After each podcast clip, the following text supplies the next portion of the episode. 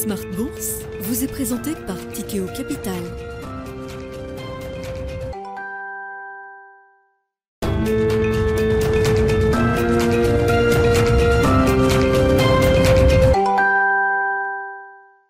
C'est reparti pour Smart Bourse, votre double dose quotidienne de marché en direct sur Bismart. Chaque jour à la mi-journée, 12h30, 13h. Et en fin d'après-midi, la grande édition pendant une heure à partir de 17h en direct, rediffusée à 20h sur Bismart TV.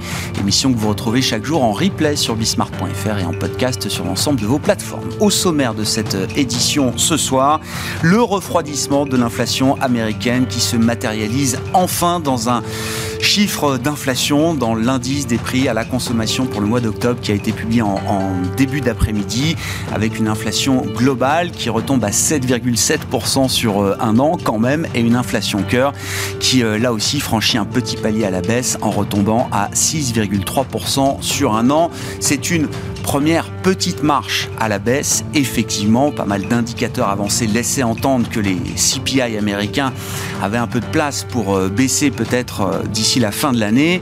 Néanmoins, le chemin et la bataille contre l'inflation continue. Euh, bien sûr, la Fed continuera de monter ses taux, mais peut-être avec une taille un peu moins importante. Le marché semble conforté dans l'idée que la prochaine hausse de taux de la Fed pourrait être une hausse de seulement 50 points de base. Après ce chiffre qui euh, matérialise quand même un soulagement euh, spectaculaire chez les investisseurs, puisqu'on voit une courbe des taux américaines qui retombe de 20-30 points de base. Le 10 ans américain s'effondre littéralement sous les 4%, 3,85, 3,90 pour le 10 ans américain au moment où on se parle. Le dollar se déprécie également. L'euro-dollar remonte nettement au-delà de la parité euh, aujourd'hui. Et puis sur les marchés actions, petite ambiance euphorique, on va le dire comme ça, avec un Nasdaq qui euh, s'envole de 4-5% en ce début de séance à Wall Street. Vous aurez les informations clés dans un instant avec euh, Alix Nguyen. L'autre choc du jour, qui est un choc euh, beaucoup plus négatif, c'est celui qui entoure le groupe Téléperformance, valeur cotée au sein du CAC 40, qui a vu son cours de bourse chuter de 34% aujourd'hui avant de demander la suspension temporaire de sa cotation sur le marché parisien après que le ministère du Travail travail colombien a décidé d'ouvrir une enquête sur l'activité de téléperformance en, Colombie, hein, qui est une plateforme importante pour le groupe de relations euh, et de services euh, à la clientèle, de centre d'appel, comme on l'appelait euh, autrefois. téléperformance emploie 42 000 personnes en Colombie, c'est 10% de ses effectifs. La Colombie est une plateforme qui adresse l'ensemble du monde de l'Amérique latine pour téléperformance et les autorités colombiennes veulent donc ouvrir une enquête relative aux conditions de travail des salariés de téléperformance euh, sur place ou encore à des euh, suspicions de violation du droit des syndicats. Le choc est donc très violent, moins 34% pour le cours de bourse de téléperformance aujourd'hui. La société a réagi euh, brièvement avec un communiqué publié en début d'après-midi indiquant que la chute du cours de bourse était sans doute démesurée, qu'à ce stade, Téléperformance n'avait pas reçu de notification officielle d'un début d'enquête en Colombie et que le groupe allait enclencher un programme de rachat d'actions à hauteur de 150 millions d'euros pour profiter de l'occasion qui lui est offerte avec la baisse du, cours de bourse de 34% aujourd'hui. On y reviendra bien sûr avec nos invités de Planète Marché dans quelques instants. Et puis euh, le quart d'heure thématique de Smart Bourse ce soir sera consacré au thème du sport et du bien-être. C'est Ronnie Michali, le président de la financière Galilée, qui sera en plateau avec nous à 17h45.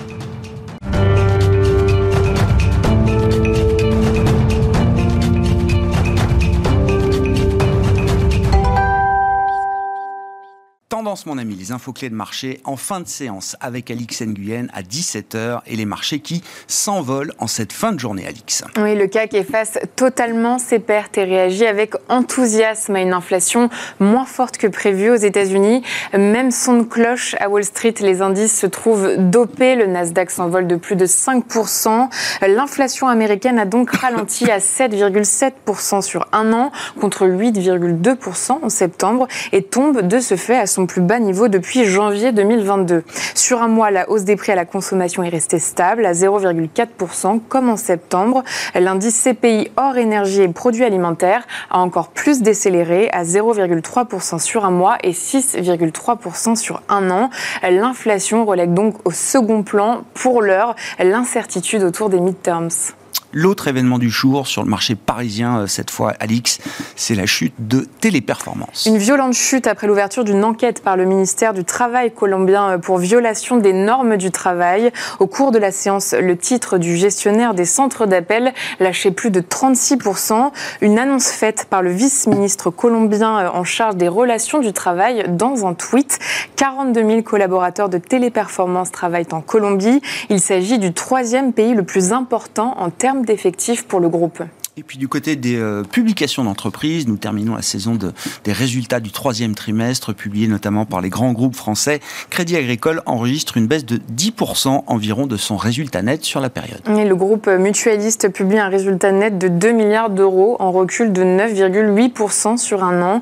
Le titre est en nette baisse. Comme l'ensemble du secteur, le groupe fait face à un cocktail comprenant l'inflation, la hausse des taux rapides et les risques de récession. En cause, des charges qui progressent bien plus vite que les revenus et un coût du risque en nette hausse. Les revenus des caisses régionales ont baissé de 2,3%, alors que sur la même période, les dépenses ont augmenté de 3,7%. On retient enfin la progression d'Engie au titre des neuf premiers mois de 2022. Engie publie des résultats en forte hausse, marqués par un bond des prix de l'énergie et a nettement revu à la hausse ses prévisions pour l'ensemble de l'exercice. Tendance, mon ami, chaque soir à 17h en direct avec Alix Nguyen dans Smart Bourse sur Bismart. Thank you.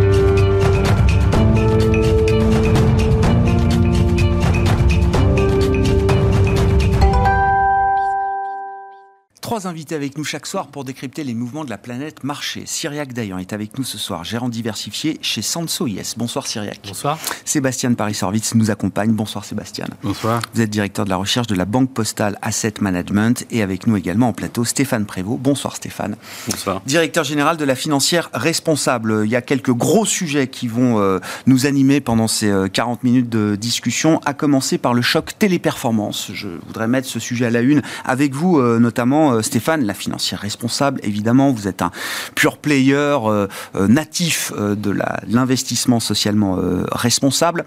Que nous apprend l'ESG dans cette affaire, sachant que Téléperformance, je le redis d'un mot, 420 000 salariés à travers le monde. C'est un spécialiste. Alors, ce qu'ils définissent comme la relation client multicanal euh, numérisée, ce qu'on appelait autrefois les centres d'appel, qui existent encore euh, évidemment, mais qui ont progressé avec l'arrivée des technologies euh, numériques et, et, digitales. La Colombie étant quand même un point névralgique de l'activité de téléperformance pour toute l'Amérique latine en général, 42 000 employés sur place, et donc ce tweet du vice-ministre du Travail colombien qui annonce l'ouverture d'une enquête sur les conditions de travail des salariés de téléperformance sur place, plus particulièrement la cellule qui est chargée de modérer les contenus de TikTok, le réseau social euh, des jeunes et euh, enquête également sur des soupçons de violation de, droits des syndicats.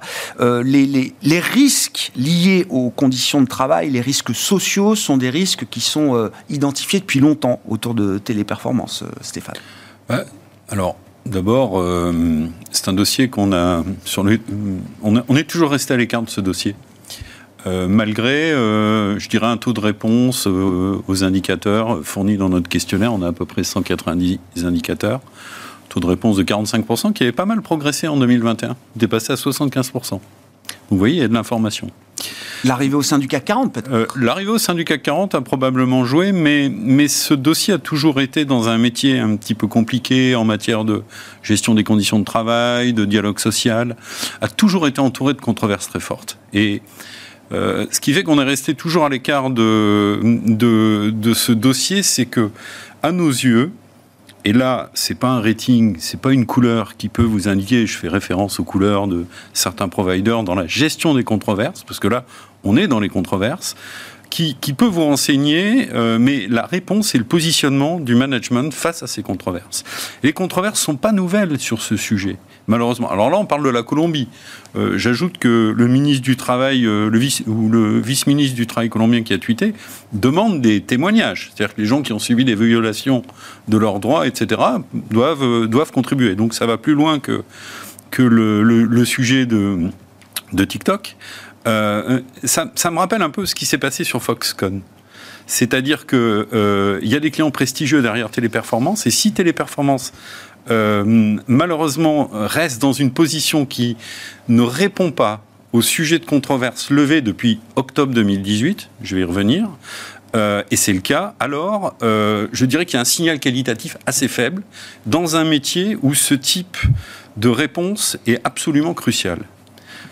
Pour montrer la durabilité, la pérennité du business et la relation de confiance, de tiers de confiance que vous avez avec vos clients sur ces sujets, puisque vous sous-traitez un service pour lequel il y a une valeur ajoutée, il y a une digitalisation, et la crise du Covid avait fait monter euh, particulièrement les, besoins dans le domaine. Alors qu'est-ce qui se passe? On a en octobre 2018 une union, une coalition de plusieurs syndicats basés en Suisse, qui s'appelle l'Unique Global Alliance, qui regroupe quand même 20 millions de travailleurs dans le monde dans 150 pays. Donc c'est pas n'importe quoi, avec les principaux syndicats français signataires, qui euh, fait état de manquements et qui fait état de doléances en matière de, euh, de ce qu'on appelait le plan de vigilance de l'entreprise, euh, qui n'était pas satisfaisant, qui montrait pas une cartographie des risques et qui ne permettait pas aux parties prenantes, et eux en l'occurrence, de comprendre ce qui se passait dans l'entreprise.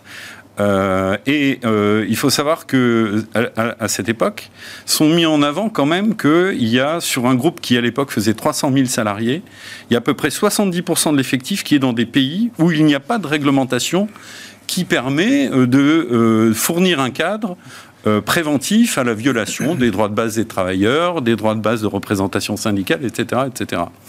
La réponse de l'entreprise a été absolument insatisfaisante à l'époque, ce qui fait que à l'AG de 2019, l'ONG Sherpa s'en est emparé en France. L'histoire ne s'arrête pas là parce que toujours face euh, aux réponses fournies par le management qui est assez insuffisante, une plainte est déposée auprès de l'OCDE en France, puisque vous savez que dans les engagements des guidelines euh, des entreprises multinationales, euh, au-delà de la loi de 2017 qui impose le devoir de vigilance en France, où, où l'information était partielle, cette loi n'est pas très connue, mais, mais elle s'impose quand même à toutes les entreprises multinationales françaises dans le monde, quel que soit leur théâtre d'opération. Euh, ben la, plainte, euh, la, la, plainte est déposée et, et, et fait un signalement supplémentaire. Aujourd'hui, on a ces, cet article qui sort de, qui est, time, qui été, time. du Time et qui fait suite à un travail du Bureau d'investigation du journalisme, hmm. euh, regroupant international de journalistes. Ce qu'on peut déplorer dans, dans cette histoire, c'est que euh, les controverses, c'est aussi important que les indicateurs extra-financiers.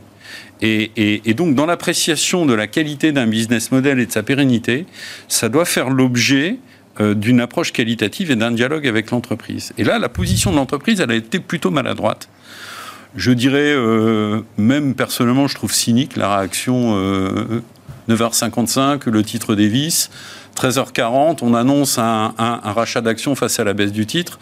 Je, je, pense que plus que l'aspect financier, ce qui est en jeu derrière, c'est vraiment le, la qualité de la relation de tiers de confiance qu'il va y avoir avec des prestataires, parce que les clients de téléperformance, c'est quand même Apple, euh, c'est quand même Amazon, c'est quand même Google, et, et, et, ce type d'enseigne ne peut pas se permettre d'être exposé par l'intermédiaire d'un prestataire de premier rang puisque c'est le cas, mm. auquel ils font appel. Rappelez-vous la réaction qu'il y avait eu entre Apple et Foxconn à l'époque, euh, quand on avait eu euh, euh, ce problème de droits de l'homme et de conditions de travail. Bien sûr. Euh, Apple et... s'était assuré que Foxconn allait se mettre euh, en oui. ordre de marche oui. pour respecter les standards oui. qui pouvaient euh, être euh, ceux d'Apple. Euh, oui, et puis quand vous vendez un téléphone, un smartphone de luxe à 1500 dollars, vous ne pouvez pas démontrer qu'il est fait dans des conditions pour lesquelles les clients, les, les, clients ne veulent pas s'asseoir dessus. Donc euh, là, je, je, pense que le risque de l'entreprise matérielle est à peu près au, au, au, même niveau, mais il y a une image de marque qui risque d'être attaquée. Et je pense que le management devrait cette fois sérieusement s'attacher à fournir des réponses au marché, à la communauté d'investisseurs. Parce qu'en plus, euh, si vous voulez, euh, c'est quand même 20% du capital qui est détenu par des fonds ESG. Alors on sait que les fonds ESG n'ont pas forcément de barrières à l'entrée, ce que j'appelle les barrières à l'entrée, d'exigences extra-financières euh, élevées, mais euh, pour des acteurs de l'ISR, la gestion des controverses est une façon euh, très claire de montrer à nos clients la, qualité de l'approche et des exigences qu'on met, qu'on met en œuvre. Donc, je veux dire par là, les controverses, euh, attention, il ne faut pas tomber dans l'idéologie, elles ne sont pas toujours fondées. Euh, on le voit régulièrement dans certains dossiers. Il faut être prudent dans cette analyse. C'est presque du cas par cas. Il ne faut pas avoir peur de mettre du qualitatif. Mais là, c'est vraiment euh, une problématique de communication et de gestion de ce type de sujet par l'entreprise qui pose, euh, problème. Hmm. Et comme vous dites, les, les réponses qualitatives de l'entreprise à ces, euh, à ces questions n'ont jamais été satisfaisantes de votre point de vue, au point que c'est pas un titre que vous avez voulu détenir, non. y compris quand ça a été une darling, et ça l'a été pendant longtemps. au même titre qu'Orpea, on discutait d'Orpea il y a quelques mois avec vous euh, sur Alors, le plateau. Nous, ça n'a jamais été une euh, darling parce qu'il suffit pas qu'une entreprise se, se pare le torse de médailles et de certifications plus nombreuses les unes que les autres Great Place to Work, etc., sur des référentiels qui ne sont pas forcément euh, unanimement reconnus, ça ne suffit pas. Euh, ça peut être un point intéressant. Il y a quand même une complexité de, du règle, des règles et du droit du travail quand on opère dans, je ne sais pas, peut-être 100 pays dans le monde pour euh, les performances. Oui, Grégoire, mais c'est un prérequis de business le respect de la réglementation, être mieux disant sur un certain nombre de sujets. Quand vous prenez des sociétés du CAC 40, pour citer euh, L'Oréal ou Air Liquide, ou, même Schneider Electric qui travaille en Asie du Sud-Est, ce sont des prérequis dans leur business model. Donc, euh, et là-dessus, je, regrette que Téléperformance, jusqu'à présent, n'ait pas ouvert, euh, je dirais, les, portes et ses livres de façon à ce qu'on puisse voir précisément ce qu'il ce en était. Comme vous le disiez, le communiqué de 14 heures annonçant un programme de rachat d'actions de 150 millions d'euros, on peut espérer que ce n'est qu'un premier signal du début d'une communication qui devra être un peu plus nourrie peut-être euh, à un moment pour euh, essayer de mettre fin euh, à ce qui s'annonce être une période peut-être compliquée désormais pour Téléperformance. absolument. Hmm. Qu'est-ce que ça vous inspire, Sébastien? On est dans un monde où, évidemment, il y a peu de gestion qui ne regardent pas les sujets et les controverses, évidemment. Euh, ce qu'on appelle dans le jargon la matérialité, le fait qu'il y ait un incident sur l'entreprise et euh, pour l'anticiper parce que ce risque existe et euh, en tant qu'investisseur, on se dit voilà, on a évité, on a eu raison parce qu'il y avait un risque de matérialité, c'est-à-dire un impact de l'extra-financier sur euh, le parcours boursier d'une entreprise. Alors sur télétravail que je connais pas comme aussi bien que téléperformance, euh, téléperformance, téléperformance euh, que je connais pas aussi bien.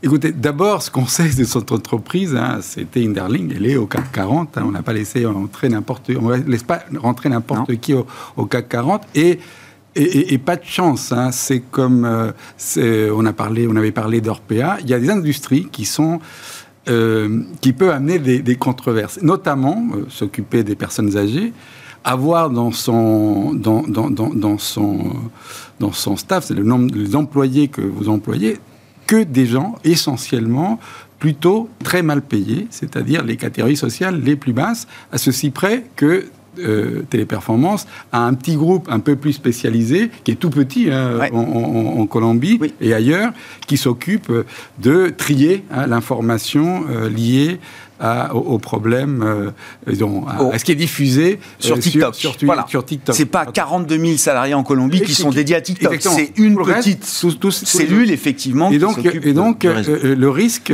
qu'il y ait des problèmes sociaux, de représentation de syndicats des syndicats, euh, vu la taille. Rappelez-vous la controverse sur Amazon mmh. qu'on a eu en Europe en particulier parce qu'on ne respectait pas le droit d'avoir un syndicat, en tous les cas la façon dont ça s'est passé aux États-Unis, avait créé une grande controverse. Amazon est encore détenu par beaucoup de gens dans le monde. Donc euh, ça c'est un sujet, on sait, ça peut arriver et il faut être vigilant parce qu'on peut perdre 38% tout à coup. Mais je crois qu'il ne faut, il faut pas qu'on aille dans une société, et surtout pour les marchés, où le politique l'emporte sur la façon dont on gère une entreprise et la façon dont le marché la regarde. On peut dire que les marchés sont cyniques, mais il faut être en même temps participer à la société et la, faire fructifier. On a besoin d'entreprises qui gèrent euh, la façon dont euh, une entreprise a besoin d'avoir une relation avec ses clients, et ceci crée des controverses. Maintenant, c'est vrai qu'il y a plein d'informations sur téléperformance, sur des salariés qui doivent dormir chez euh, à, l'entreprise, qui sont surveillés tout le temps. C'est leur façon de faire. Est-ce que c'est acceptable ou pas? Évidemment, certains, moi je dirais que non, mais, mais c'est leur façon de faire. Je, crois qu'il faut faire très attention à, jeter l'opprobre sur l'entreprise. J'entends, euh, Sébastien. Juste pour ça, je précise la nature des, accusations. Donc au sein des modérateurs euh, TikTok, ce qui est reproché, entre guillemets, à Téléperformance, c'est de...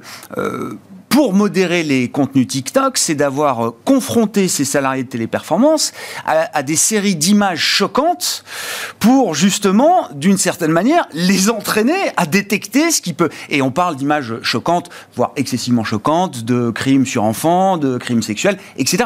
Et pour 10 dollars de l'heure ou moins. C'est-à-dire le double ou le triple du salaire moyen au Colombien. Euh, non, mais, non, mais je veux dire que. Donc la nature des accusations, en tout cas, ce qui ressort des articles de presse aujourd'hui, c'est ça. Est-ce qu'on est dans un crime fédéral, dans un crime pénal La, déclaration du ministre, euh, du, vice-ministre ou oui, oui, de du ministère du, Travail, ministère du Travail euh, colombien va un peu plus loin. Hein. Elle demande aux salariés qui auraient subi des, violations, des violations en dehors de ce groupe de modérateurs, de 50 personnes, effectivement, on va s'arrêter à cette de, de, de, signaler. Ça veut dire qu'il y a quand même, a priori, une mm. perception et un risque un petit peu plus large. Mais, mais, mais, je pense que pour nous, c'est très important. C'est des éléments euh, sociétaux. Les, nos principes, c'est très important. Et, on met beaucoup euh, d'emphase là-dessus dans notre façon de regarder les choses. Il n'empêche que dans notre façon de noter nos entreprises, euh, il se trouve que Téléperformance sortait plutôt bien. Et, et il se trouve que l'information qu'on recevait était sûrement pas de la qualité qu'il fallait, peut-être. Aujourd'hui, on ne peut pas le juger. C'est vrai que sur plein de sujets, euh, une des, personnes qui travaille pour moi, elle, elle, est, elle, est rentrée en contact sur, avec quelqu'un qui travaille au Portugal pour son entreprise. Lui, il est très content d'être dans cette entreprise. Il n'empêche que ces éléments que vous soulignez sur la surveillance, euh, lui, il est mal à l'aise sur ces choses-là. Mais encore une fois, je crois qu'il faut être très vigilant. Euh, vigilant. Ah il n'empêche que et, encore une fois, le monde, il est euh, ce qu'il est, et il ne faut pas l'accepter complètement, mais il ne faut pas lancer l'opprobre alors que pour l'instant, cette entreprise n'a pas été Je me souviens en 2010, parce que Téléperformance, encore une fois, c'était une darling, et donc euh, très souvent on recevait Téléperformance sur, euh, sur ces publications de résultats. En 2010, en pleine crise souveraine euh, en zone euro, c'était une des seules boîtes qui embauchait en Grèce. Dire, parce qu'il y, avait, parce y avait une qualité de main-d'œuvre, parce que les Grecs étaient éduqués, diplômés et prêts à des métiers effectivement de, de, de la relation client. La qualité Plus personne ne voulait investir en Grèce, et eh ben eux, euh, embaucher en Grèce. La qualité d'un management, c'est sa capacité à gérer les controverses et les anticiper aussi. Ça, c'est indéniable. Là, on va voir euh, justement quelle va être la réponse de l'entreprise. Syriac, avant de passer à l'inflation, qu'est-ce que ces controverses nous, nous apprennent? Bon, aujourd'hui c'était Téléperformance, hier c'était Orpea. Qu'est-ce que ça apprend euh, à l'investisseur, ce type de controverse? Bah, Ça apprend deux choses un, qu'aujourd'hui dans les marchés, ce type d'information est clé et on voit la réaction de marché épidermique. Parce ah qu'aujourd'hui, 35%, concrètement, on n'a aucune idée de si ça, en termes de valorisation, ça doit avoir un impact de 10, 20, 30, 50. On voit Orpea par rapport à son cours le plus haut, ça, bon, c'est sorti de la cote, mais c'était descendu de 90%. Donc on voit quand même qu'il y a un biais aujourd'hui de la part des investisseurs qui est quand même très très fort sur ces problématiques, on va dire ESG au sens large. Nous, chez Sanso, c'est notre engagement, donc on est favorable à ça. Euh, ça, c'est le premier élément. Le deuxième élément, c'est de trouver l'équilibre entre euh, les informations qui sont aujourd'hui euh, parcellaires et voilà, on, a une réaction de marché épidermique, on n'a pas toutes les informations et il faut pas non plus, euh, on peut faire le marché, on souvent peut faire des erreurs sur une information et, surréagir alors que l'entreprise finalement l'information est que partielle et, peut même être fausse. Il y a quelques années, la réaction, les réactions de marché auraient été moins violentes. On n'aurait ah pas coupé, liquidé à ce point aussi vite Clairement. un dossier sur un ah, papier, un article ou un tweet d'un ministre du travail, euh, quel qu'il soit Je pense déjà que la, le potentiel de détention de la part des investisseurs était déjà beaucoup plus élevé euh, parce que sur cette société, il y avait déjà des, sujets, on va dire. Donc il y a déjà beaucoup d'investisseurs qui n'avaient pas de, position. Et pour ceux qui en avaient, aujourd'hui, avoir ça dans son portefeuille, c'est pas évident à défendre vis-à-vis des, des investisseurs. Donc, de notre point de vue, ça va dans le bon sens et c'est vraiment le sens de l'histoire d'avoir des entreprises qui sont plus engagées sur l'environnement, le social et la gouvernance, hein, le, G. Mmh. Euh, voilà. Après, un cas spécifique, on peut toujours avoir, voilà, on peut avoir des personnes qui disent quelque chose, d'autres, d'autres. Et je pense qu'il faut bah, tout simplement laisser la justice faire son travail et une fois qu'on aura des résultats, euh, prendre une position beaucoup plus claire. Néanmoins, au vu des informations qui sont données aujourd'hui, il y a une forme de suspicion et la suspicion, elle est plus permise. Elle est plus possible. Ouais. Je, me souviens juste petite euh, remarque. C'était au, moment de l'affaire Solution 30 aussi, autre euh, controverse majeure avec des hedge funds dans le dossier, euh, etc. Au début de l'affaire, je me souviens d'avoir discuté avec un gérant d'une société de gestion forcément ESG, e évidemment à l'époque. Tout le monde l'était. Il me dit j'ai coupé, euh, j'ai coupé euh, ma position Solution 30, ça y est, c'est fini. Je suis dit, mais attends, mais est-ce que Solution 30 est une fraude? Euh, Qu'est-ce que tu en sais? Est-ce que tu as des éléments pour le dire? Ah non, c'est pas le problème. Le problème, c'est que je ne peux plus afficher ce type de dossier dans mon fonds pour des questions de compliance, pour des questions ESG. Je ne cherche même pas à savoir qui a raison, qui a tort entre Muddy Water, Solution 30, etc. Je coupe tout tout de suite. Voilà. C'est voilà, juste, bah, il faut savoir que le marché réagit comme ça désormais. Je dirais euh, actionnaire de l'entreprise, quand on est un fonds ISR, on est actionnaire de long terme, donc euh, on ne doit pas surréagir non plus aux nouvelles. Bah oui. Donc là, je pense que si on, la réglementation, la pression, la pression du client fait oui, que. Oui, ce n'est pas le cas, mais là, là, il y aurait forcément une prise de contact avec euh, avec l'entreprise et un dialogue qui s'engagerait sur le sujet. Et en, et en fonction des réponses qu'elle vous donne, vous prenez votre décision. Parce que ce n'est pas non plus dans l'intérêt euh, du porteur de part de sortir bah à moins 33. Donc il faut quand même avoir un peu d'informations et pas liquider aveuglement une position. Donc c'est. Dans un processus, il y, a la, il y, a la, façon dont on gère les controverses, dont on l'intègre en amont, à l'étude de la valeur, que, ce qu'on a fait. Nous, on avait pris notre décision. Si on l'a en portefeuille ensuite, bah, il y, a, y, a, un dispositif dans le processus qui ah doit permettre d'engager un dialogue, de faire ce qu'on appelle de l'engagement. C'est quand même ce qui est de plus en plus prégnant dans le, la finance responsable et dans la finance d'une façon générale, sauf que là, on parle plus que de chiffres.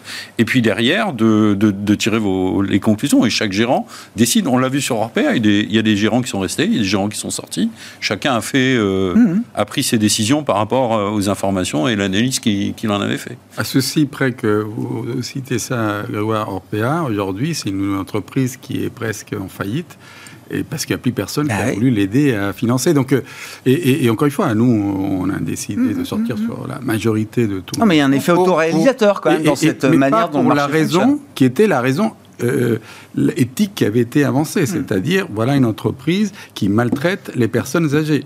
Il y a eu un rapport euh, des, gouvernemental en disant c'est pas vrai, il n'y a pas de système de, maltraitance. En revanche, euh, la raison éthique, c'était voilà, il y avait un système de gouvernance à loger hein, avec des personnes qui euh, piquaient dans la caisse. Et, ça, ça, ça fait sens. Il n'empêche que ce que vous disiez, les faits de vendre à l'aveugle parce que c'est plus possible, j'ai pas envie qu'on me regarde euh, et, et, la casse euh, économique et sociale qu'on peut créer dans ce genre de mouvement, il faut aussi, on, est aussi, on a aussi cette responsabilité. Je veux dire que la, la, la, j'espère que cette entreprise va pouvoir se justifier, que, ou qu'elle soit sanctionnée parce qu'il y a des, et ça fera avancer les, les, les avantages sociaux en Colombie.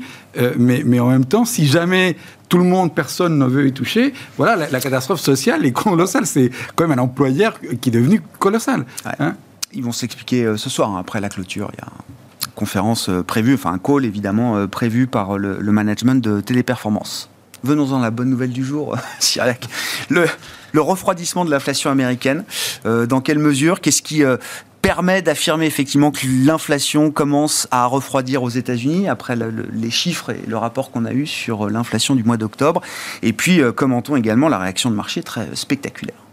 Alors sur le chiffre en tant que tel, c'est une bonne nouvelle euh, pour deux raisons. Le premier, c'est que l'inflation elle baisse par rapport au mois précédent et la surprise elle est positive. Le marché réagit quand même beaucoup aux surprises. On attendait 7.9, c'est 7.7. On n'est pas sur euh, une surprise gigantesque, mais on voit quand même, avec un Nasdaq qui monte plus de 5%, on voit que la réaction quand même est très très forte à ce moment-là. En termes de décomposition, parce que sur le chiffre d'inflation, on est tous devenus des grands spécialistes de ce sujet depuis un an au vu de ce qui se passe. Euh, il y, a il y, a des éléments qui sont très intéressants. C'est-à-dire que l'inflation, elle baisse aujourd'hui parce que les biens baissent beaucoup. Euh, en particulier l'automobile, il y a quelques temps, c'était vraiment énorme, c'est plus le cas. Euh, il y a des éléments, les, les, les, mobiles, les téléphones, les téléphones aujourd'hui, ça, en, en variation, c'est quasiment une baisse de 5%. Donc il y a quand même des éléments qui étaient très inflationnistes il y a quelques temps et qui sont en train de devenir déflationnistes. Mm. Ça, c'est le premier point. Plutôt dans les biens d'ailleurs. Hein, dans les biens, exactement. Les biens et produits. Hein. Exactement. Donc ça va de la voiture au téléphone. Donc c'est quand même assez large. Euh, le deuxième élément, c'est sur la partie énergie. Alors le prix à la pompe remonte un peu aux États-Unis, il faut l'avoir en tête. Par contre, le prix du gaz a beaucoup baissé, donc l'énergie a un impact relativement neutre. Et le dernier point que je trouve le plus intéressant, et qui est une bonne nouvelle paradoxalement, c'est que l'impact de ce qu'on appelle les loyers effectifs, qui sont extrêmement importants dans la construction de l'inflation, du chiffre d'inflation aux États-Unis, ne baisse pas pour l'instant. Et c'est-à-dire que malgré le fait que ce poids-là, qui est très important, ne baisse pas, voire continue de monter, et que les indicateurs avancés nous disent que ça va baisser, avec un niveau de certitude jamais de 100, mais très très mmh. élevé, Et malgré le fait que cette partie-là ne baisse pas, on a une inflation globale qui baisse. Donc au final, c'est quand même pour moi une bonne nouvelle qui ne change pas que dans l'absolu, on a un chiffre à 7,7, mais on voit qu'on reprice directement. Les anticipations de hausse de taux sur décembre de la part de la Fed, c'est 50 BP. On était déjà entre 50 et 75, mais aujourd'hui, on est à 50 exactement. Et ça, ça détend le marché parce qu'ils se disent si le point haut d'inflation il est passé aux États-Unis, la Fed finalement aura certainement besoin de remonter un petit peu ses taux, mais son point d'équilibre est, est peut-être un peu plus bas. Mm. Et là, finalement, on est dans une dynamique qui est en train de s'inverser. Et les marchés ils regardent quand même beaucoup plus les dynamiques que les niveaux. Et ce qu'ils voient, c'est qu'aujourd'hui, l'inflation est en train de se retourner. On voyait le taux terminal à plus de 5% il y a encore quelques heures. On le voit désormais plutôt à 4,85%. Euh. Oui, alors après, et puis si dans un mois on a un chiffre. Oui, oui, non, mais ça, c'est les variations du jour. Hein. Mais ce qui est important, c'est les dynamiques, les niveaux. C'est le taux 10 ans US qu'on citait tout à l'heure qui était monté à 4,30 au plus haut. Euh, il a pu remonter à 4,20 il y a quelques jours. Et puis là, il, est en train de 3,85. 3,85. Et on a l'impression qu'il y a une forme de stabilisation qui est en train de se matérialiser. Et c'est ça que le marché, en particulier action, a besoin. Il n'a pas besoin foncièrement que les taux baissent, même si, si c'était le cas, ça serait une excellente nouvelle. Mais il a besoin d'avoir le sentiment que l'inflation est en train de se retourner, que les taux sont en train de se stabiliser. Et à ce moment-là, on va regarder, on va regarder d'autres sujets qui sont par exemple la croissance des bénéfices, des choses beaucoup plus proches du marché action en tant que tel quand on achète une société. Et ça, c'est plutôt une bonne nouvelle pour eux. Et je rajouterai un élément, euh, c'est que quand tout le monde est négatif, et ce qui est quand même un peu globalement le cas, on parlait des techs hors antenne, bon bah voilà, plus personne veut de tech. En général, c'est plutôt un bon indicateur que c'est le moment de revenir. Et sur les actions américaines, euh, la réaction elle est aussi épidermique parce que globalement, bah, tout le monde a peur des actions américaines depuis quelques temps, euh, pas forcément pour des bonnes raisons. Et dès qu'on a une bonne nouvelle, bah, le marché est capable de rebondir très violemment. Donc effectivement, le Nasdaq qui prend là quasiment 6% au moment où on se parle, oui, c'est une réaction de marché qu'on peut comprendre. Ah, qui pour moi cohérente avec euh, la réalité, parce que finalement, vous avez, quand vous regardez la croissance des bénéfices des entreprises américaines sur le Q3, on a quasiment terminé la session de publication. Aujourd'hui, on est sur une croissance de quasiment 5% sur un an glissant. Ça croît de 5% aux États-Unis. Mmh. Les entreprises arrivent à sortir des, croissances des bénéfices positives. 5%, quand vous regardez la moyenne historique aux États-Unis, on est peut-être à 8%. Et on nous parle de récession, on nous parle d'inflation à 8%, et malgré ça, les entreprises sortent des bénéfices qui sont quand même significatifs. Et donc finalement, si euh, l'inflation arrive à, baisser progressivement, bah, les entreprises américaines, elles ne sont pas dans une situation catastrophique qui justifie d'avoir des valorisations extrêmement basses. Et à ce moment-là, bah, on achète finalement ce qui a beaucoup baissé récemment. Il faut se rappeler que le Nasdaq, on n'était pas loin de moins 35 year to date. Moins 35 sur les, actions américaines technologiques ça n'arrive pas tous les jours. Hein. On a eu une baisse aussi importante qu'en 2020 sur le Nasdaq. Alors ça ne veut pas dire qu'on est sorti et que tout va, on va être sur une ligne droite, mais c'est une bonne nouvelle que le marché salue et qui pour nous est cohérent. Et ce soulagement est légitime. Ah, clairement. Bon. La, probabilité d'un soft landing euh, augmente à nouveau, euh, Sébastien?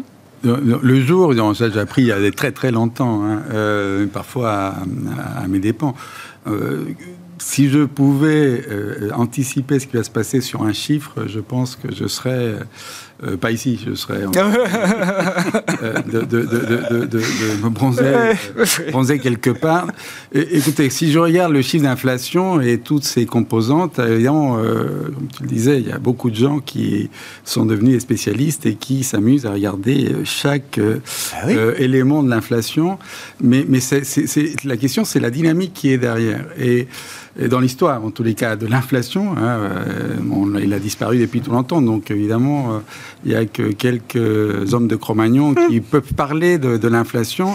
Même, je n'ai pas vécu l'époque des années 70, mais, mais c'est un animal compliqué. Et quand elle s'installe dans une économie, elle a du mal à euh, en sortir. L'esprit inflationniste reste, peut perdurer au-delà d'un chiffre qui montrerait une, une baisse de l'inflation. Exactement, c'est très lent. Et donc, il y a des choses qui sont euh, simples à expliquer. Il y a, euh, on a beaucoup mis d'argent dans notre système et on a eu euh, en plus le Covid.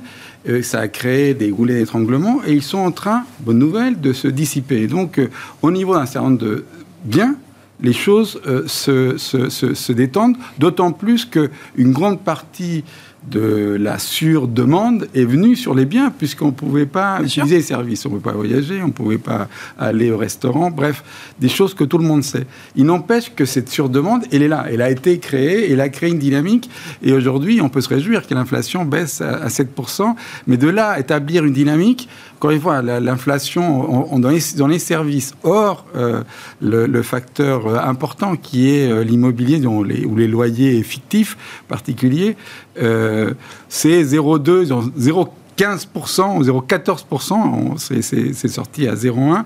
Donc on a toujours, on a toujours une inflation qui est là. Et ce chiffre pour moi, n'est pas très important. Il faut attendre de moi. Rappelez-vous, l'inflation était à 5,9. D'accord. Le, corps était à 5,9. C'est le chiffre de novembre qui va être important. Est-ce qu'il va venir vérifier le, début d'une tendance? Deux points, ça peut commencer à peut-être dessiner quelque chose. Exactement. Non, mais exactement. C'est-à-dire que si on se retrouve euh, au printemps prochain à 4% d'inflation, on aura gagné. Est-ce que le marché le sait? Je ne sais pas. Donc, euh, de là, je vais passer à l'analyse macro générale on est dans ces situations où l'inflation baisse parce qu'on fait tout pour qu'elle baisse. C'est-à-dire, on tape sur l'économie pour qu'elle décélère. Elle décélère. Et, on tape tellement que si vous prenez l'enquête des banques euh, qu'on a eu lundi de la Fed, elles disent on resserre très fort le crédit, notamment évidemment euh, pour l'immobilier, mais on resserre pour tout le monde à chaque fois c'est arrivé, bah, c'était pas bon sur ce qui allait se passer demain. Et tout le monde l'a fait de le premier, le marché lui-même attention, euh, on a monté très très vite euh, euh, les, taux d'intérêt, comme jamais historiquement, on va le voir plus loin. Il n'empêche que le marché, ce qu'il veut, c'est que la Fed vienne à la rescousse. La Fed, la Fed va venir, va nous baisser les taux et va nous permettre donc de repartir. Il n'empêche que les profits en glissement sont à 5%. Ils seront à combien dans 12 mois? Le marché les voit positifs. C'est-à-dire qu'il n'y a pas de récession. Même une récession, même la, la plus légère des récessions aux États-Unis en 2000, évidemment, il y avait une bulle, mais en 2000, l'économie américaine n'a presque pas ralenti, ou très euh, euh, graduellement, et on s'est retrouvé avec des profits qui ont baissé de 15-20%. Donc, euh, c'est une logique macro qui a disparu du marché. Aujourd'hui, le marché continue avec cette idée, la fête de toute façon, c'est elle qui fait le cycle boursier, et donc si elle baisse les taux, tout repart. En général, il faut attendre que l'économie reparte.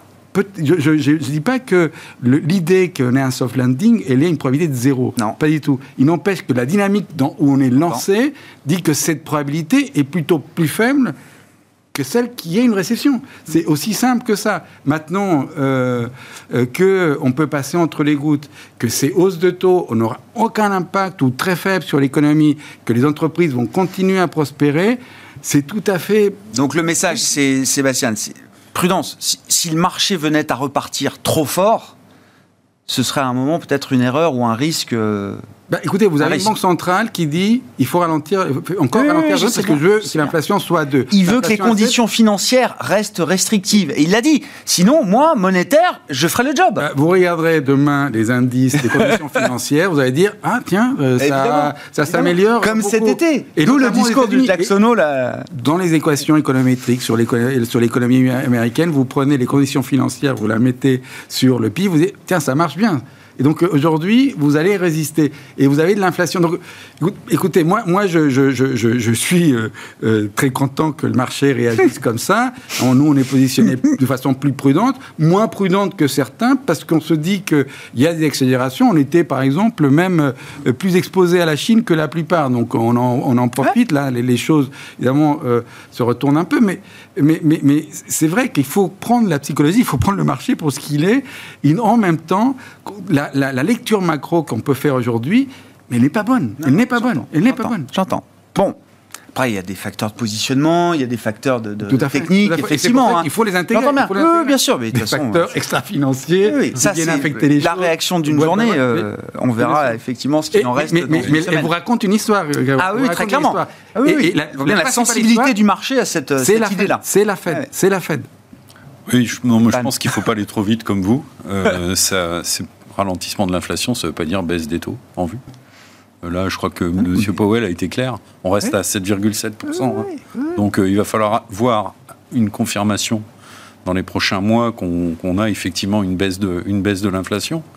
Euh, ça, c'est pour la partie macro. Pour la partie micro, euh, euh, ça fait du bien, effectivement, parce que qui dit une baisse mécanique des taux, et on le voit sur le 10 ans français, qui baissait de, de 20 BP tout à l'heure, même chose sur le 10 ans US, bah, les valeurs de qualité, les valeurs de croissance, tout de suite, sont, sont beaucoup plus entourées, et il se trouve qu'on on était quand même, sur certains dossiers, revenus dans des zones de, de valorisation et de multiples très attractives. Et, et, donc, ça, ça, va nous, ça va nous faire du bien. Maintenant, sur la partie micro, je pense qu'il ne faut pas s'emballer. Euh, notamment pour la partie euh, des sociétés européennes. On a eu des T3 de bonne qualité parce que euh, on a eu du pricing power, sauf pour les boîtes qui ont fait des warnings, effectivement. on a eu des baisses de coûts qui ont fonctionné. On a eu des, des aides d'État dans les différents pays, qui ont fonctionné.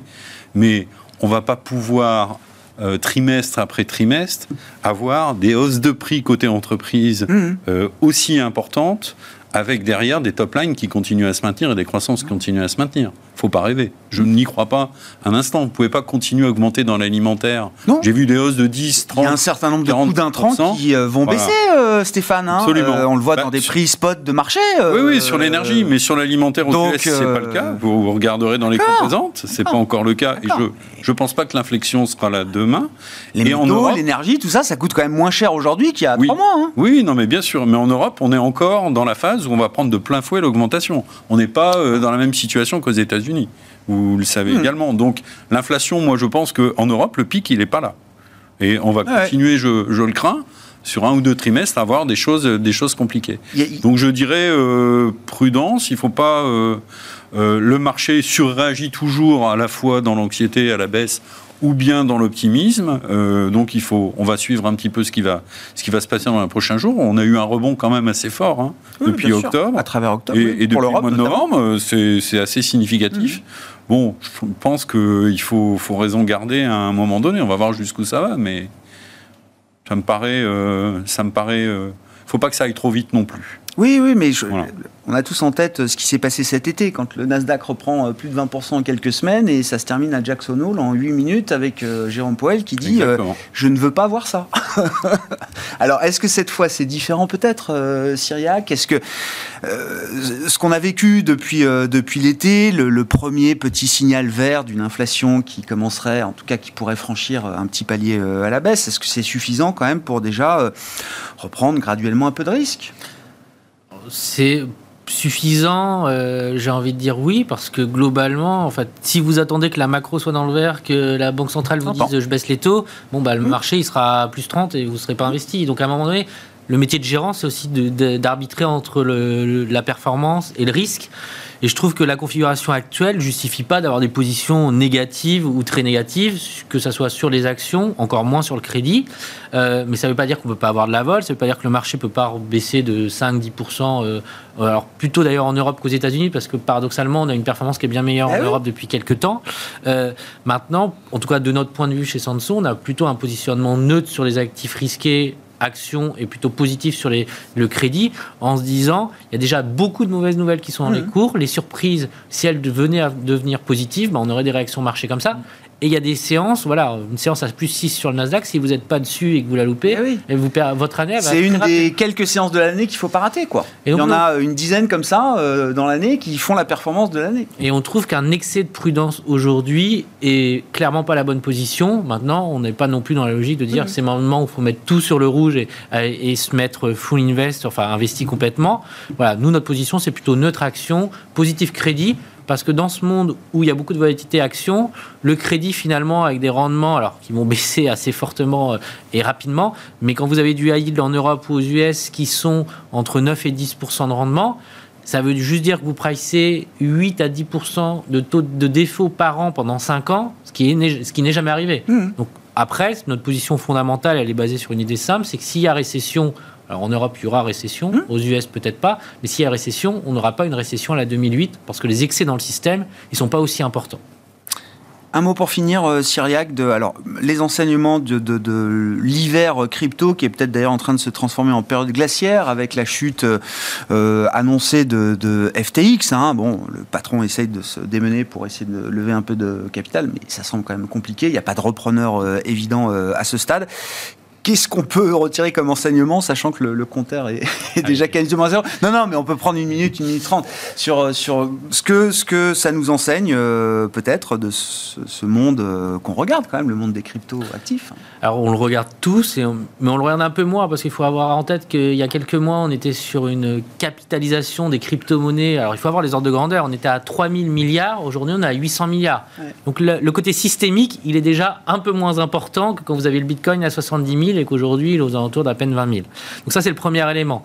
Et je pense que c'est le plus important pour nous autour de cette table, parce que le côté systémique de, cette industrie qui est en train d'apparaître, il est quand même fortement dégonflé. Après, sur le cas spécifique de cette euh, société, ce qui est peut-être le plus inquiétant, c'est que c'était quand même une société qui avait euh, pignon sur rue, qui travaillait beaucoup avec des institutionnels.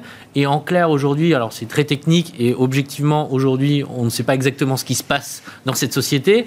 Mais à l'instant T, le vrai sujet, c'est que les, porteurs de crypto ne savent pas s'ils vont pouvoir récupérer leur argent. Et ça, c'est pour nous un vrai sujet parce que ça peut entraîner quelque chose sur cette industrie naissante. C'est le retour ou l'arrivée du régulateur. Alors en Europe, on a déjà avancé. Aux États-Unis, il y avait une réflexion en cours. Et peut-être que le régulateur américain va devenir beaucoup plus agressif, tout simplement pour des bonnes raisons aussi, parce qu'il y a clairement des choses qui se passent qui ne sont pas normales. Néanmoins, le, le, régulateur peut un peu siffler la fin de la récréation et à ce moment-là, ça pourrait rajouter une jambe de baisse pour euh, un certain nombre d'investisseurs. Et le dernier élément qui est très important, c'est qui détient aujourd'hui les, crypto-monnaies. Hmm. Et on a la chance, puisque c'est euh, de la blockchain, on sait qui fait quoi. Euh, aujourd'hui, ce qui, qui détient, c'est 85% des investisseurs long terme.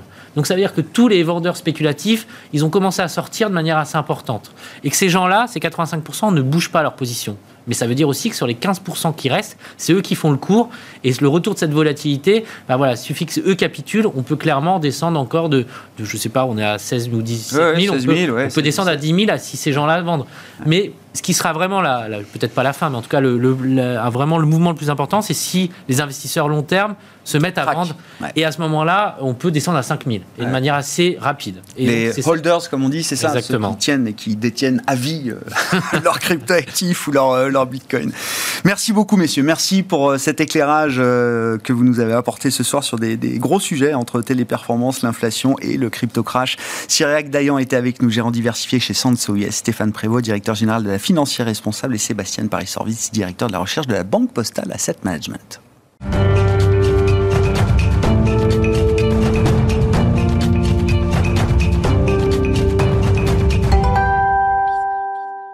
Le dernier quart d'heure de Smartbourg chaque soir, c'est le quart d'heure thématique avec euh, un thème ce soir dont nous allons discuter avec Ronnie Michali, président de la financière Galilée. Bonsoir Ronnie. Merci d'être là. On se retrouve régulièrement pour décrypter justement des thématiques fortes de, marché. Le thème ce soir, c'est celui du sport et du bien-être, euh, Ronnie, qu'on va analyser avec vous comme à chaque fois à travers euh, la feuille de route, le codex des thématiques, hein, qui est votre modèle propriétaire à la financière Galilée, pour analyser justement la pertinence, la valeur, le prix de ces euh, thématiques. Je constate juste que l'idée d'un esprit sain dans un corps sain, c'est pas quelque chose de très nouveau. Néanmoins, le thème du sport et du bien-être est une thématique qui continue d'avoir de l'avenir. Exactement. Alors, quand je viens présenter, par exemple, la thématique de la cybersécurité, ou la thématique des smart cities, ou encore la thématique, je ne sais pas, de la mobilité du futur, on comprend bien que c'est des choses qui sont récentes et qui ont de l'avenir, parce que c'est des problématiques qui sont apparues récemment. Euh, effectivement, le sport, bon, euh, l'humanité fait du sport depuis Mathusalem, bah comme on dit. Donc, euh, c'est vrai que les, les, Jeux Olympiques, ça date de la Grèce antique. donc voilà, pourquoi est-ce que tout à coup, le sport deviendrait une thématique d'avenir C'est une question à se poser. Mm. Donc on est observateur en tant que multigérant, parce que vous savez qu'à la, financière Galilée, on fait pas mal de, de multigestion. Et on voit donc euh, Montpensier, on voit Allianz, euh, on voit DNCA, on voit la financière d'Uzès, on voit Mandarine qui crée des fonds euh, sport, sport et bien-être. Mm. Et puis on se dit, bon, s'il y a concomitamment autant d'asset managers qui créent euh, des fonds sur cette thématique, c'est pas seulement du marketing, euh, c'est qu'il y a forcément de la recherche derrière. Et donc on étudie comme on le fait toujours finalement, au crible du codex, bah, la thématique pour voir si elle est structurelle, internationale, transversale, si elle mérite d'être qualifiée de thématique d'avenir. Que dire des fondamentaux alors de cette thématique euh, sport et bien-être, Ronnie? Alors, les fondamentaux, c'est là où on vérifie si la thématique est structurelle, internationale et transversale. Structurelle, bien sûr, et je dirais qu'elle est portée par plusieurs méga tendances. Parce que c'est ça qui est important, une thématique d'investissement, il faut, qu'elle soit portée au moins par une méga tendance, mais si possible par plusieurs. Euh, donc, il y a bien sûr déjà la démographie. Euh, donc, les populations les plus âgées sont actives de plus en plus longtemps. Euh, les jeunes sont en recherche d'un mode de vie plus sain. Donc c'est vrai que le, facteur démographique porte cette thématique du sport et bien-être. On a également la digitalisation avec l'apparition de données euh, qui vont vous euh, qui vont vous permettre de traquer finalement. Vous inciter à faire du sport. Voilà. tu n'as pas assez marché aujourd'hui. Marche encore. voilà, on va dire modifier euh, notre mode de vie, euh, éventuellement notre alimentation, euh, euh pratiques sportives, etc. Mm. L'apparition d'objets connectés, les montres connectées, etc. Euh, et le développement aussi du e-sport, puisqu'on parle de digitalisation, ça a explosé pendant le confinement. Hein, donc on est sur une croissance là du marché du e-sport à peu près de 11% par an. Mm. donc c'est vrai que c'est quand même un des éléments qui porte la thématique. Ensuite, on a l'émergence des classes moyennes, ça c'est une méga tendance hyper importante dans le monde d'aujourd'hui. Et, euh, et, la casualisation, on appelle ça, euh, des marques finalement de luxe qui vont mm. faire du partenariat avec des marques de sport, euh, Reebok et, et, Armani par exemple qui coopèrent, Louis Vuitton qui fait un écrin pour la, pour la Coupe du Monde, magnifique opération marketing, la rationalisation des points de vente aussi, la gestion de la rareté, donc tout ça c'est vraiment quelque chose qui porte la thématique. Et enfin, euh, l'explosion de la pratique sportive individuelle depuis le, le Covid, avec d'abord le, le, sport indoor, avec tous les lives sur YouTube qui permettaient de faire du, du sport à l'intérieur, et puis dès que ça a réouvert, euh, tout ce qui est mobilité active, l'explosion du, du, vélo, vélo assistance électrique, etc. Donc une thématique structurelle, internationale, bon, euh, bien sûr, j'en parle très peu, mais on fait du sport partout dans le monde. Euh, et puis transversale, c'est vraiment une thématique multisectorielle. Hmm. multisectorielle. Quels sont les, chiffres qu'on peut mettre un peu sur cette thématique, euh, Ronnie? Alors, on, estime que le, marché de la, de la, du sport et bien-être euh, et les asset managers euh, sont, sont, à peu près dans mmh. ce range-là. C'est à peu près 5 000 milliards de dollars actuellement en 2022. D'accord. Et ça a une croissance de entre 7 et 9% par an. Donc ça, euh. ça va des euh, vêtements de sport aux équipements de sport, euh, aux consoles quand on parle de e-sport, etc. Ça englobe tout ce qu'on vient de dire avant. Exactement. Donc quand je disais multisectoriel, je j'ai pas forcément développé, mais c'est vrai qu'il y a les équipementiers, les clubs de remise en forme, les health tech, le e-sport, etc. Donc vraiment tout ce qui concerne la consommation, mmh. un petit peu la tech. Il y a, beaucoup de sous-secteurs dans cette thématique, bien sûr. Et donc ça, ça donne 5000 milliards de dollars à peu près d'activité, de chiffre d'affaires euh, sur cette thématique. Oui, tout à fait. Alors en PI, euh, ça a bien baissé depuis le, début de l'année. Donc euh, on était à 29 fois les bénéfices, on n'est plus qu'à 17 fois. On peut voir sur le graphique qui, apparaît effectivement la performance. Hein, vous voyez, depuis janvier 2022, ben, on est sur une pente descendante et puis en plus on a un petit pick-up euh, sur le sur le marché là euh, euh, sur le MSCI World qui est en gris là tout récemment qu'on n'a pas connu sur la thématique. Donc c'est vrai que ça fait un bon point d'entrée, moins 36 en, USD selon nos indicateurs thématiques Galilée depuis le début de l'année. Donc c'est vrai que bon, alors les années précédentes c'était plus reluisant, mais c'est vrai que là on a quand même une belle baisse. par contre c'est une thématique assez ESG, e plus ESG que le euh, que l'indicateur euh, MSCI, enfin que l'indice MSCI ouais, de comparaison, ouais, voilà, Tout à fait, l'univers de référence, on appelle ça. 8,2 en note chez nous sur 10 versus le MSCI World qui a 7,9 et surtout aucune note ESG controverse sévère dans le, dans le, finalement, dans la thématique. Les acteurs du, du marché ou des marchés du sport et du bien-être sont des acteurs qui essayent de bien se comporter, quoi. Oui, voilà, plutôt, plutôt effectivement vertueux sur, sur le SG. C'est une thématique aussi, ce qu'on peut dire sur l'analyse chiffrée, qui est assez corrélée à la croissance, plus à la croissance qu'à la value, euh, selon ah nos, nos, indicateurs euh, thématiques Galilée. Ouais, ouais. Euh, comment, comment on peut résumer effectivement les, les forces et faiblesses de la thématique, peut-être, Alors oui, alors bon, voilà, les, forces, on en a un petit peu parlé, mais globalement, bon, c'est vrai que c'est quelque chose qui est porté par les gouvernements. Hein. Je vois aucun gouvernement qui interdit maintenant de, de faire du sport. Voilà, ça favorise la mixité sociale, l'inclusion. Euh, c'est bon pour la santé, bien sûr. Euh, il y a eu pas mal d'événements euh, sportifs qui ont été reportés durant le, le, Covid. Et forcément, quand il y a des événements sportifs, ça favorise la pratique individuelle. Hein. Il n'y a qu'à voir les cours de tennis, lorsque les inscriptions en club, les achats de raquettes. Voilà, c'est sûr. Voilà. Et bon, par contre, pour les points faibles, euh, il y a des points faibles conjoncturels, évidemment la récession ou le, la, contraction de l'économie est pas favorable à ce genre de, de thématique. Euh, il y a des dépenses discrétionnaires quand même dans la pratique du sport et du bien-être, c'est ça qui peuvent être des dépenses arbitrées euh, en période plus compliquée. Clairement, pour faire du running, une paire de vieilles baskets et un t-shirt suffit, suffisent. On n'est pas obligé d'avoir la paire de baskets à 300 euros, voilà, et puis tous les équipements qui permettent de mesurer. Mm. Mais donc on va on va limiter un petit peu nos, dépenses, effectivement, quand c'est la récession mm. sur cette thématique. La hausse des taux n'est pas favorable puisque c'est une thématique de croissance. Et quelques décisions structurelles, comme euh, par exemple euh, le gouvernement chinois qui limite l'usage des jeux vidéo, ben, ah c'est pas super pour le e-sport. Ah Donc, mais c'est surtout des facteurs conjoncturels parce que les gouvernements, pouvoirs publics sont en appui, mm. sauf peut-être quelques décisions sur certains sous-segments de la thématique.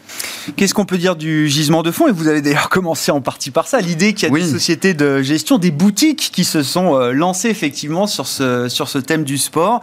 Quels sont les fonds euh, qu'on peut regarder et qui vous intéressent, vous d'ailleurs aussi peut-être à la financière Galilée, Ronnie Tout à fait. Alors, on a sélectionné, nous, M Sport Solutions de chez Montpensier. Alors, ce qu'on a trouvé vraiment très intéressant dans ce, dans ce fonds-là, c'est qu'il y a une approche pureté de la thématique. Oui. Et quand on a publié notre livre blanc, anti-thématique washing, hein, ça s'appelle thématique washing, on voulait réellement finalement des acteurs qui sélectionnent les thématiques et qui vont mesurer euh, l'intensité qu'ils ont dans la, thématique lorsqu'ils sélectionnent des valeurs. C'est le cas de mon pensier, euh, j'ai découvert ça cette semaine, hein, j'ignorais, mais ils vont mesurer le chiffre d'affaires euh, qu'ils ont dans la thématique.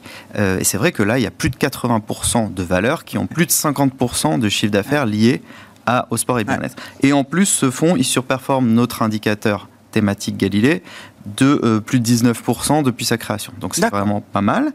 Ensuite, on a Alliance Sport et Bien-être. Euh, c'est un pari euh, géographique, celui-là, entre autres. Hein, il a d'autres qualités, mais 84% du fonds sont aux États-Unis, ce qui n'est pas le cas, par exemple, chez, chez Montpensier. C'est beaucoup mm. moins, autour de 50%. Donc voilà, si on veut jouer les, valeurs américaines, mais via la thématique du sport. Il y a un biais géographique quand même dans ce fonds. On peut aller sur celui-ci. Et j'ai encore sélectionné Mandarine Global Sport. Bien sûr. Assez intéressant. Euh, bien sûr, chez Mandarine, comme à leur habitude, euh, très solide process ESG. Euh, le fonds est, en plus labellisé ISR, donc ça peut être intéressant pour les investisseurs qui veulent aller sur la thématique du sport, mais en même temps en respectant les critères ESG et en bonifiant leur portefeuille de manière vertueuse. Merci beaucoup, euh, Ronnie. C'est toujours un plaisir de vous recevoir et de passer au crible ces euh, grandes thématiques. On continuera de le faire avec vous régulièrement. On va se retrouver en décembre. Là, on fera un espèce de, photo finish de l'année pour toutes les grandes thématiques. Je sais pas combien vous en scannez, combien vous en scannez. 25.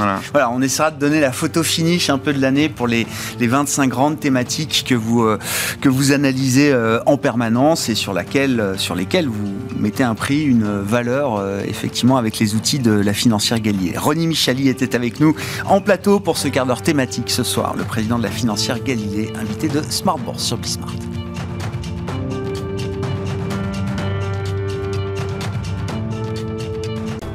Smart Bourse vous a été présenté par Tikeo Capital.